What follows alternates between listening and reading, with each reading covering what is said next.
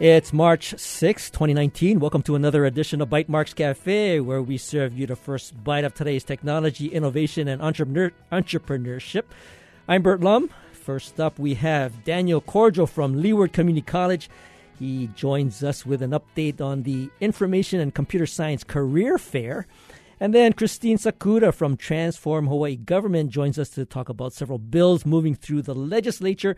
First up, I want to congratulate the Hawaii Technology Development uh, Corporation, who actually had a blessing today for the Entrepreneur Sandbox. And this is a uh, it's kind of a co-working space, an innovation space, and it's uh, been uh, something that has been in the works for I think the last uh, several years. Probably, if you talk to Len Higashi, probably like five years, and once they got everything rolling, I think the actual build, uh, breaking ground, and, and final was maybe 10 months. So it was pretty quick after that. But uh, they finally had their blessing, and it's over in Kaka'ako, right next to the uh, UH Med School. So if you are driving by the med school, you'll see the Entrepreneur Sandbox, and it's a pretty impressive uh, space. So I want to congratulate the Hawaii Technology Development Corporation for accomplishing that. I think it's going to be a great thing.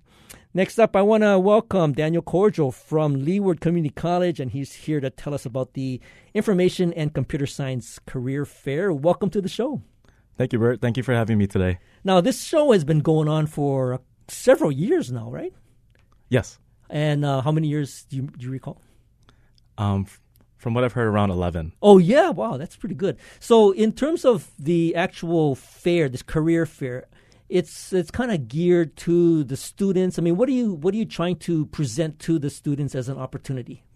So, what we're trying to do at Leeward Community College is to develop students who are career ready. Mm-hmm. So, um, and part of that, we invite industry speakers to speak to with their students to let them know what kind of skills that they would need to succeed in the industry. So, upon having these guest speakers, we want to invite other industry partners to who are looking to employ entry level positions um, with a two year degree, and also for four year degrees as well. So, with the uh, with the people that are presenting the industry representatives, are they looking for? Um, are they looking to hire people right off the right at the you know at the event itself, or are they just encouraging people to continue their studies and once they're done with perhaps their four year degree, these are some of the careers that might be uh, available to them? So they're actually looking to hire um, entry level workers mm-hmm. at this point in time with a two year degree, mm-hmm. and also offer different types of internships for students to gain relevant experience prior to going to the industry. Wow, that's great. So, who is this uh, event open to? So it's we mainly target our students in the information computer science program at Leeward Community College but it's also open to the public and to the community. Mm-hmm. Um, the invitation's been sent out to our sister campuses and with UH West Oahu as well. Mm-hmm. And uh, give me a sense of who might be there representing the industry. Okay, so we have a few vendors. Um, to name some would be Hawaiian Airlines mm-hmm. is looking to hire, uh, as well as the National Security Agency is looking to start up their they're recruiting interns um, for students interested in going to the Department of Defense. What are what are some of the jobs that uh, you know of that might be available to some of the students? So at this point in time, there's a lot of um, like database specialists, a lot of help desk, a lot of um, entry level IT support jobs. Mm-hmm. So um, they also have more executive positions open. Uh, um, but for our students, they are not quite there yet. Mm-hmm. So it's more of getting their feet wet and making sure they're really prepared to enter the industry. And and uh, give me a quick uh, what kind of courses are being offered at Leeward that will help sort of prepare students for a career in this area? So at Leeward, we've been awarded our um, Center for Academic Excellence in Cybersecurity mm. um, in 2018. So we are focused more in the cybersecurity industry at this point in time. So some courses that would prep students for the industry would be like ethical hacking, computer forensics, and like introduction to scripting and um, similar courses like that. Wow. Uh, have you seen a, a kind of an uptick in attendance in those classes? Are, are, is there the, the sort of corresponding interest by the students in, in that field? Yes, definitely. A lot of um, veterans have been coming to Leeward to u- utilize their um, GI Bill to continue their education in the information computer science program with the goal of getting their four year degree, completing it at UH West Oahu's Information Security Assurance Program. Well, that's very good. So, Daniel, tell us again where and when is this taking taking place? Okay, so this will this event is happening next week, Wednesday, March 13th, mm-hmm. at Leeward Community College Education Building, Room 201A, from 10 a.m. to 12 p.m. Very good. And this, uh, if anybody wants to go check out uh, on the web more information, where might they go? So our website would be www.leeward.hawaii.edu slash ICS. And that's what have the most up-to-date program information for prospective students. Oh, very good. Well, thanks, Daniel, for joining us. Of course. Thank you for having me today. And we'll take a short break. And when we return, we'll be joined by Christine Sakuda from Transform Hawaii Government. This is Bytemarks Cafe. Support for Bytemarks Cafe comes from the HPR Local Talk Show Fund, which helps Hawaii Public Radio sustain and grow its locally produced talk shows. Mahalo to contributors Wealth Jar, Kaiser Permanente, and PCAT, Pacific Center for Advanced Technology Training. In my line of work, being engaged in what's happening in the world is important. I also enjoy the music and other programming that sparks my imagination, and I could not imagine living here without HPR 1 and 2. And so I'm glad to be a listener as well as a member and supporter. Member supported Hawaii Public Radio. Radio with vision. Listen and see. Welcome back to Bytemarks Cafe. Now joining us is Christine Sakuda, and she is the Executive Director of Transform Hawaii Government. I want to welcome you to Bytemarks Cafe. Thanks for having me, Bert. Happy to be here. Now, Transform Hawaii Government, uh, I am actually uh, part of the leadership. Uh, uh I don't know committee, and it's been around for uh, a while. In fact, I think it was formed back when Sonny Bhagowalia was the the CIO. So that's probably back that's in right. I don't know twenty 2012, 2013, yes. well, 2011, 2012, around there. Yes. So it's been around for a little while. And at that point in time, it was uh, kind of a project in Hawaii Community Foundation. Yes, that's right. Right. So take us up to where you kind of got involved because I know what it what happened was that um, it moved from being a project to actually being a 501c3 standalone nonprofit, and you're the first executive director. So when did that sort of transition happen? Yes, thank you. Sure. Well, Transform Hawaii Government was incorporated in 2016. And um, I think HCF felt at the time, Hawaii Community Foundation felt at the time that uh, the coalition that was developed at the time that you mm-hmm. mentioned, around 2012, to support the first state CIO, really needed to stand on its own uh, and give give a clear voice to the Transform Hawaii Government coalition. So it, it incorporated in 2016, and I joined in May of 2017 as the first executive director. Now, did uh, oh, okay? So let me let me um, recollect because I know when I was involved, we were really kind of tasked. Uh, this leadership coalition was tasked to help bring the message to the community as to what kind of IT transformation was taking shape inside government. So it was kind of the outward facing community uh, outreach piece of the, the messaging. So when you got involved, how did that did that change? Did it evolve? How did you reshape Transform Hawaii Gov now being at the leadership helm?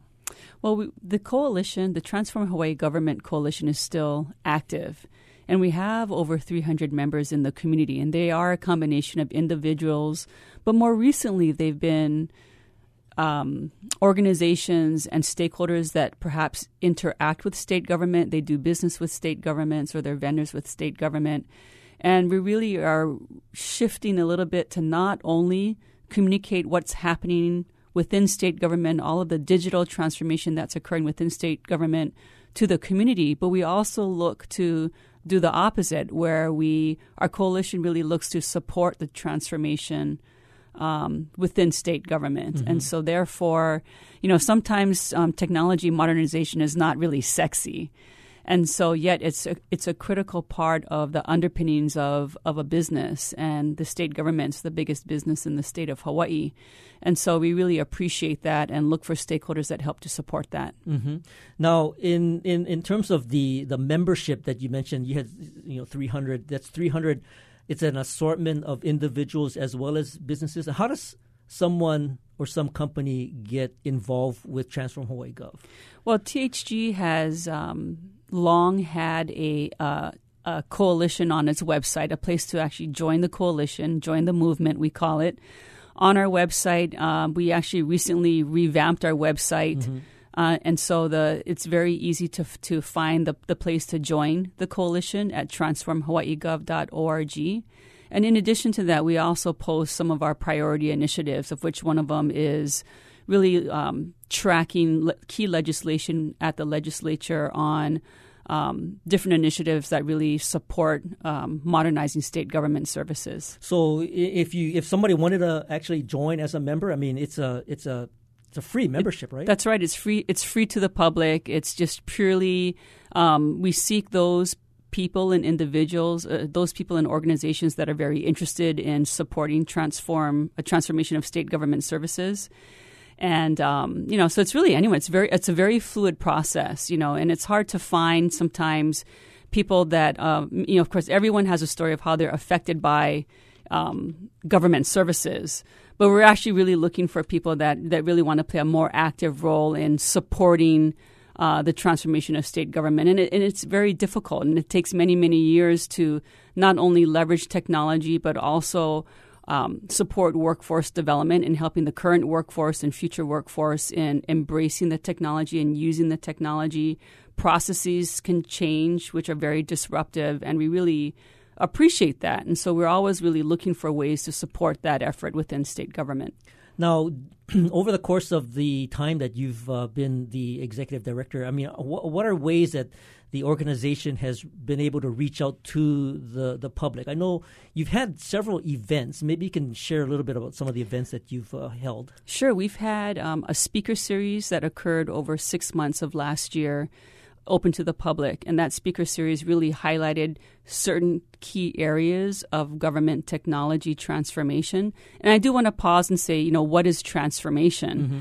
And um, Transform Hawaii Government does really focus on supporting a digital and modern government in order for the government to really share services with the public efficiently, effectively, transparently by really really leveraging technology. And so our speaker series last year was really designed to do that. Well, you know, and, and in terms of uh, the timing of a lot of this, I know uh, Omidyar Foundation had a key role in getting the CIO position established, mm-hmm. and and uh, that was never there before. So I think it was a, a key recognition that the the state needed somebody at the helm of information technology, and the CIO would have been that. And then you've you've had, uh, and then there's uh, there's been you know several um, key CIOs, who, you know Sonny Bhagowalia, and then you had Keone Kali, and then Todd Nacapuy, and then now Doug uh, Doug Murdock. Yes. So so there's a there's been uh, a person in the position at that leadership helm, and and that's really kind of uh, testament to the investment that sort of Pierre Omidyar started with having the CIO position established. Is that correct? Yeah, that's right. He he has been a key supporter through the Hawaii Community Foundation Technology Transformation Fund, and um, the the community through the Hawaii Technology Transformation Fund really is committed to supporting um, a modern government so mm-hmm. that we can all receive services. And so we are on our fourth CIO who was recently confirmed in the in the uh, technology committee under um, um, Senator Jared and I'll be looking for his final confirma- confirmation later on this month. Right, and when when you talk about uh, you know IT transformation and you know the state uh, being as as big an enterprise as it is with multiple departments spanning a whole slew of different functions, how do you get information processed through all of those uh, what we would perhaps term silos? And that's know, to, a great to, question. to, to, move from some some pretty antiquated systems yes. to and you know IT changes so quickly. It does. And then you have to you know i mean and, and state sometimes isn't the quickest mover in terms of uh, you know adoption of technology. How do you how do you get um, from from let's say transform hawaii gov how do you get state government to move quicker? Well, that's a good question. I, th- I, think one of the things that I've I've realized as since I've been on as the executive director is that I haven't met a state worker that wasn't really committed to their job and that they really want to, many of whom want to really leverage technology and are looking for ways to do that. So I think one of the key efforts is really to support the state departments and the, the, the administration and the legislature and what do they need to really help modernize technology systems within state government. Mm-hmm. And the, the state CIO has a tough job because they sit in, in kind of the in the center and the departments really sit around that center or the CIO really supports the departments as business units. And so it's a lot of different departments to really um, interact with and create some standards of interoperability among them. So, I mean, I applaud the efforts of all the CIOs that have, have tried to do that up until now. And I do think it does take consistent pressure and um, to keep technology modernization as a priority of state government. Um, people always seem to assume that the government kind of keeps up with technology, but that's not always the case as priorities shift and change. And I do think it is a, um, and the coalition thinks that it's a a critical piece of delivering services effectively. Mm-hmm. Uh, you know, in in terms of um, some of the work that you took on when you first got the job, I know one of which was a strategic plan. Mm-hmm. So, what was the process that you had to go through from basically being outside as Transform Hawaii Gov to influence and encourage the work to produce a strategic plan that was going to be used internally? Well, we knew that um, historically there had been a, strategic plan developed back in 2012 under the, the first modern CIOs. And there actually had been technology leads. They weren't called CIOs at the time before the, the modern CIO, I guess Sonny Bhagowalia came on. Mm-hmm. But under under his leadership, a technology transformation plan was developed. It was very robust, very big, and very ambitious almost too much so. It was very hard to implement. And so um, when I joined Transform Hawaii Government, uh, we asked what, what what's happening with the strategic plan, and you know we were told at the time that that um, a plan hadn't really been updated. Mm-hmm. And so I think we do feel that a plan is really acts as a north star to really help the departments and help the state and the community that wants to support transformation point to uh, in the same direction. And so, fortunately, there was some some support through the legislature on that, which resulted in the passing of House Concurrent Resolution 94 last year that asked the um, the IT, the Information and Technology Steering Committee, that was attached to the state CIO's office to really lead the state through a technology transformation plan development. So mm-hmm. that took co- that took place over the last six months of last year and into this year as well.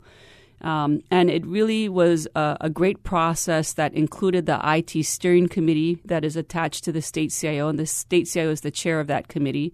And that committee includes public and private sector representatives, and in, including uh, one member of the legislature, uh, Representative Kyle Yamashita. Mm-hmm. Um, and with the support of the IT steering committee, there were work group sessions that were convened in the community that included 30 to 40 members, in addition to the ETS staff, the state CIO staff. So it was a very collaborative effort to really have honest discussions about, you know, what is the vision for the state IT strategic plan? Why is it important?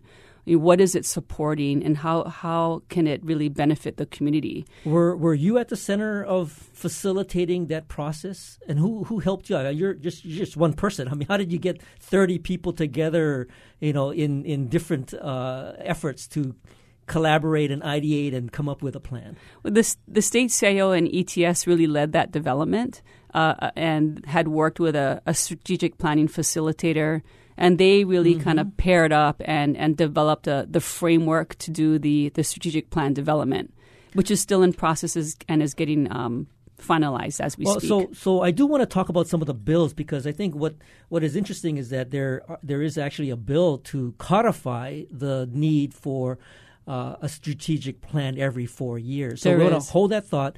We'll be right back after this short break to continue our conversation with Christine Sakuda And we'll talk about some key legislation moving through this uh, session. This is Bytemarks Cafe. Support for Bytemarks Cafe comes from the HPR Local Talk Show Fund, which helps Hawaii Public Radio sustain and grow its locally produced talk show programming.